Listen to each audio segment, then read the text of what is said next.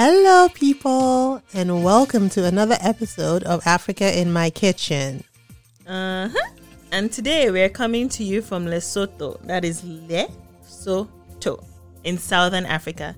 The country is called Lesotho, but the culture is called Basotho. And let's kick things off right with the Basotho proverb. It goes like this Cattle are born with ears, their horns grow later. Uh, I guess that's a way of saying strong and big things have to start from somewhere. Like, just don't jump into the deep end, start from the shallow end and make progress. Anyway, that's my interpretation. I read it as um, do not despise small beginnings Mm. because you start with something small and then it grows. Like, even big things have to start from somewhere. Yeah, fair enough. Yeah. Um, you know, this proverb can make you, Yemi, either feel a little guilty or feel like it's very apt because of what our feature dish is. Mm-hmm. Today is all about oxtail and oxtail stew. And for those who don't know, oxtail is exactly that the tail of an ox, which is a kind of cow. Yeah. Um, oxtail features in British and Caribbean cuisine as well. It isn't as big in other parts of the African continent, but in the south, it is definitely more prominent. Lesotho is one of only three territories in the world with land borders completely surrounded by another country or territory. Mm-hmm. The other two are San Marino in southern Europe and the Vatican City. In Lesotho's case, it is completely surrounded by South Africa, so there is a big South African influence in the country's cuisine. For instance, our featured dish, oxtail, is also a specialty in South Africa. In 1869, the country became a British colony and was called Basutoland. After independence in 1966, it was renamed the Kingdom of Lesotho. Lesotho has a population of about 2 million people. The capital city is Maseru and the official language is Sesotho. Here's a fun fact for you. In the movie Black Panther, the director's depiction of Wakanda was partially inspired by the Kingdom of Lesotho. The blue fabrics that W'Kabi and the border tribe wore in the movie are actually Basotho blankets. So let's talk about the food. But before we do, don't forget that you can support us by buying us virtual cups of coffee, shopping through our affiliate links, or sponsoring the ingredients in an episode. Mm-hmm. All the relevant links are in the show notes or on our social media pages. Thanks for your support. Okay, so we've talked about some other Southern African countries. And like countries like Eswatini, Basotho cuisine has a good deal of maize, beans, and also sorghum. One major dish is called motoho, which is a porridge made from sorghum. Now, the internet says that motoho is like sishwala. This is significant if you listen to our episode from Eswatini. After our sishwala debacle in Eswatini, um, we're even scared to say this is a fact. So we will just say the internet said, not us, the internet said motoho is like sishwala, and we're gonna back away slowly. Yep. If it's not true that Motoho is like sishwala, you didn't hear the story from us. So mm-hmm. Mm-hmm. Anyhow, in Lesotho, you can find buta bute. I hope I'm saying this correctly. And that's a spinach and tangerine soup. There's lekotlane, a beef sauce served with potatoes and spinach. You can also find chicken feet sauteed with greens, which I'm guessing Yemi will enjoy because she likes chicken feet. I do. Mm-hmm. Another dish from Lesotho is lakahari. It is a mix of offals that are cooked. There's also borotho, which is a type of steamed or baked bread. Lesotho also has Basotho burgers. Now, a Basotho burger is not a traditional burger. It is actually a patty made from chicken and served with pap, kale, and peas. Pap itself is a stiff porridge made from maize. Once you're done exploring dishes, or if you're thirsty, you can then enjoy gemere, which is a ginger beer. There are many things you can do with oxtail. You can braise it and then slow cook it. You can add it into stew, different things you can do with it. But the recipe we used cooks oxtail slowly in spices and vegetables. So the traditional recipe would have said cook it for about two to three hours, but I have this thing called the instant pot that I use to cheat. Yeah, it's And- essentially a pressure cooker. Yes, and so I kind of skipped over the cook slowly part and kind of cooked it under higher pressure. So it still ended up cooked, but just a little bit faster. Now, for this particular recipe, you have your oxtail, you have onions, red and green peppers. Um, I found out that the grocery store now sells sliced frozen red and green peppers, bell peppers, and I was so excited. So I used that. Um, oh, you didn't know? Nah, man, that just seems lazy. Oh, I know you're not telling me about being late. You're not telling me that I'm. I'm lazy. not lazy. I just don't like cooking. There's a difference. Can when there's imagine? something I want to make, I will move heaven and earth. To Well, you know it. what? Next time I will bring you the seed to plant the green pepper for me, and then you can now use No, that. to- but is it not the same green pepper? Let's not even go into it. But is it not? Is it not the same green pepper? They just sliced it for you. yes. Seriously. Well, you, you, the thing was, I was, but I was buying stuff in advance. I didn't want it to go bad before I could cook it. So I was very excited to see. Anyhow, I got the frozen red and green peppers. If you're like me, I don't always like cutting vegetables. They're available. Cutting vegetables is actually kind of therapeutic. Actually, Not for me. Anyhow, let's go back to it. Oxtail, onions, red and green peppers, tomato puree, curry powder, bay leaves, a little bit of red wine, chicken stock. You need um, potatoes and you need carrots. And this recipe also called for basil pesto that was made from scratch. I didn't find any basil for this because the basil mafia the basil mafia struck again. I don't know what happens with basil during certain times of the year. I guess it's a seasonal plant, but I couldn't find basil anywhere to make this pesto, so I used arugula instead. If you're not familiar, well, there's another name for um, arugula. It's, it's called rockets, depending on where you live. I think in Europe people call it rocket, rockets, and in North America people call it arugula, and in the rest of the world I'm not sure what they call it. It depends. Um, Another thing that was called for was fennel, but I couldn't find any fresh fennel. So I looked up substitutes for fennel and it said if you have fennel seeds, which I have, instead of using a fennel bulb, you can use celery and fennel seeds as a mix to give a similar, not exact, but a similar taste. So I did that. Now, the basil recipe, um, when we post the recipe on the blog, you will see what pesto called for. That was arugula, olive oil, a little bit of feta cheese, salt, pepper, and garlic, of course, for your basil. To make this dish, you first brown your oxtail. If I could go back and do something differently, I would season the oxtail with salt and pepper first. I usually season before I brown, but I was going with the recipe. When your oxtail is washed, the recipe just says brown your oxtail. After you've browned it in some oil, you take it out. You add the celery, the peppers, and the onions, and then your pesto.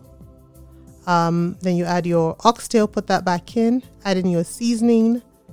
Um, sometimes that could be curry, black pepper, oregano, any herbs of your choice. and by curry, do you mean the curry blend? Curry blend. So the one that you see in the grocery store that says curry, don't overthink it. I mean, curry is curry. It's just that the curry that you see is a blend and mix of other spices. Just to give you some context, she's bringing this up because she found out a couple episodes ago that curry, the spice, is actually a blend of other spices. It's not a spice by itself. I mean, a lot of people listening probably know that too. Eh, maybe, so- maybe not. so you add the curry, tomato puree, whatever other spices you want, I guess, um, and some stock if you have any. That would help as well. A little bit of maybe chicken stock or a bouillon cube or something like that. And then you add a little bit of red wine. I used about four tablespoons of red wine in this recipe and some bay leaves. And you cover everything and you cook. Now, keep in mind, I used an instant pot. So, what t- took about maybe an hour or two took 25 minutes for me. After 25 minutes, I added the carrots and the potatoes and then cooked for 15 more minutes. Now, some oxtail recipes like the carrots and potatoes to dissolve into the sauce and thicken it. I didn't want that. I wanted the carrots and the potatoes to stay in the sauce. And in the original recipe, that's what happens. They add the carrots and the potatoes a lot closer to when cooking is done so that it doesn't become too soft. So, um, on the whole, I think I used the Instapot to first saute. And then by the time I put everything in and cooked, it cooked for about 40 to 45 minutes in total. Now, one thing to keep in mind is that oxtail is a fatty cut of meat and it does tend to bring out a lot of oil. So, from time to time, you might find that you want to strain out the oil, or if you're comfortable with it the way it is, you can eat it that way as well.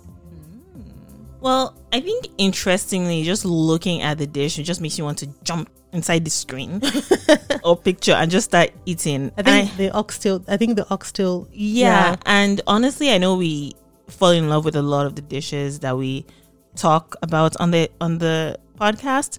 But I think also there's a reason why these dishes are very popular in the countries that we're visiting in air quotes. Um, the consistency of the dish itself is between a porridge and a sauce. Mm-hmm. Um, the tomatoes give it a red tinge, but nothing too overwhelming. I think the curry and some of the spices may have toned some of the red down, so it, it doesn't look like super red. It's kind of brownish. Brownish. It's almost as if you lo- you used palm oil, but not. So that's in terms of color. I'm not saying taste, Interesting. just color. So if you've been following some of our previous episodes and you've seen some of the pictures of the dishes where we have used palm oil, it it doesn't necessarily look exactly like that. But if you want to picture kind of the color profile, mm-hmm. that's kind of how I would describe it. Mm. But then you have almost like a porridge sauce midway thingy that um, has you can see some of the potatoes, you can see some of the oxtails sticking out. And so all that together just looks very, very rich. As in just looking at it makes you both full and hungry at the same time. Because full, because you're like, man, if I eat this, then I'm going to fall asleep. Hungry because like I can't wait to get some of that. Um, I I liked it. I think I'm already partial because this is oxtail, right? Um, and we're probably gonna have a, a short conversation about this later when Yemi talks about what she thought about the dish. But I am used to my oxtail being fall off the bone soft. Um, whenever I order Caribbean food, I'm always partial to the oxtail. I love fall off the bone concepts. Not for everything, but for oxtail and for ribs specifically. So even with the Instapot, it didn't cook to the level of tenderness that I wanted. And I could have probably let it cook a little bit more. But then I was thinking about it, and I don't know if an Instapot is perfect for making oxtail because there is an element of slow cooking. So maybe if I'd done it a little longer under low pressure, that would have helped. Um, uh, then again, it is oxtail. I love oxtail. I liked the taste of the food. Um, the sauce was it was nice. It wasn't too too different from anything I'd had before. Um, one thing I should mention is that I overdid it with the fennel seeds, so it's a bit of a strong fennel taste com- coming through, and also celery is also very strong. So I found that the celery came through as well. But apart from that, it just seemed like a, a regular stew that was elevated by the fact that it had oxtail in it for me. So it was it was like a savory. It comes across as a hearty, one of those hearty savory dishes. I tried it with a South African Southern African pap 1st and then I had it again with pasta. I think I preferred it with the pasta, to be honest. I tried to go low on the pasta because this also has potatoes in it. Yeah. But yeah, I I think the star of the dish for me was definitely the oxtail. Yeah, I would agree with you for almost different reasons. You wanted it soft, and I was very happy with the level where it was because I don't like oxtail too soft. Well, I don't like meat too soft anyway. And this is a fact because I just ate some of her meat and I think I lost a tooth. You didn't lose a tooth. You your tooth got to work out. It's not my fault. You have like teeth that are like not very strong. It's okay. You have teeth. Anyway, I didn't want to point that out. yeah. you just need to get yourself stronger teeth. Um, but I really liked the oxtail. I liked the ex- the consistency and the um, softness, or it was almost like a medium soft. Because a lot of people like to cook the oxtail so much that it almost feels like you're eating paper. It just kind of melts away, you know. like why? So I love the fact that you know it had a little bit of a crunch to it, where you can like stick your teeth a little bit, chew it a little bit, get like, mm, man, as you're eating, you're giving glory to the Lord. You're like, oh God, thank you for your mercies. So it was really good. Um, for me, I didn't have it with anything else. Um, mostly because I really enjoyed it as itself. With the potatoes, it was pretty filling. Um, in terms of taste profile, I really, really would agree with Ijama. Um, but one thing I liked as well, I'm not sure how much pepper you added, but I really liked the extent of heat that was in it. Oh, okay. Yeah, like I almost felt, I felt some heat, but it was very, very like it was minimal. I think normally where you know me, I like to add like extra, extra, extra, but with this one, it was just appropriate. I didn't have to add anything more. It just it was a very it's a very hearty. I was gonna say maybe that's why you didn't need as much spice when it's a filling dish. Yeah, it's filling, it's yeah. hearty. And in terms of taste, I would 100% just agree with it, man. Just take what she said and just transpose my voice on top of it. That's all. But yeah, that's that's it. Like I don't know. I don't have much to say, and I guess that brings us to the end of this episode. uh, literally, that's it. It's really nice. It's really hearty. If you ever visit a restaurant that um that features dishes from Lesotho, mm-hmm. definitely, definitely, if this one is on the menu, give it a try. Mm-hmm. Then thank us. You're welcome. And here's the thing even if you've had oxtail before, because we want to be clear, oxtail is a dish that is eaten in different parts of the world and everybody makes it differently. Yeah. So this is not the typical one that you would find in a Caribbean restaurant. Mm-hmm. I think that tends to be a little bit sweeter, a little bit darker. The mm. sauce, yeah, and so it's it's it's a very different taste. And I tried it once; it was too soft, so I never tried it again. Okay. anyway, that is it for today, folks. Before I get myself in trouble, Thank you for listening, and we hope you learned something new. Next time, we'll be visiting a country with a very different history from most of Africa when it comes to colonial history and links to Europe. We'll be visiting a country that has historical links to North America. Can you guess where?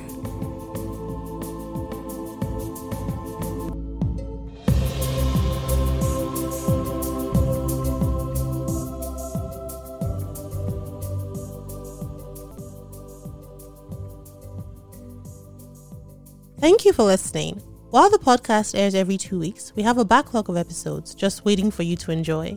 The show is a collaboration between Tunuka Media and 234 Pantry. Africa in My Kitchen is produced by Tunuka Media and co hosted with 234 Pantry. So while on Instagram, visit both Tunuka Media and 234 Pantry. With Tunuka Media, you'll find out about more shows produced which aren't necessarily food related, while on 234 Pantry, you will get more food related content. For example, Tunuka Media also produces another show called Overlooked, which I host.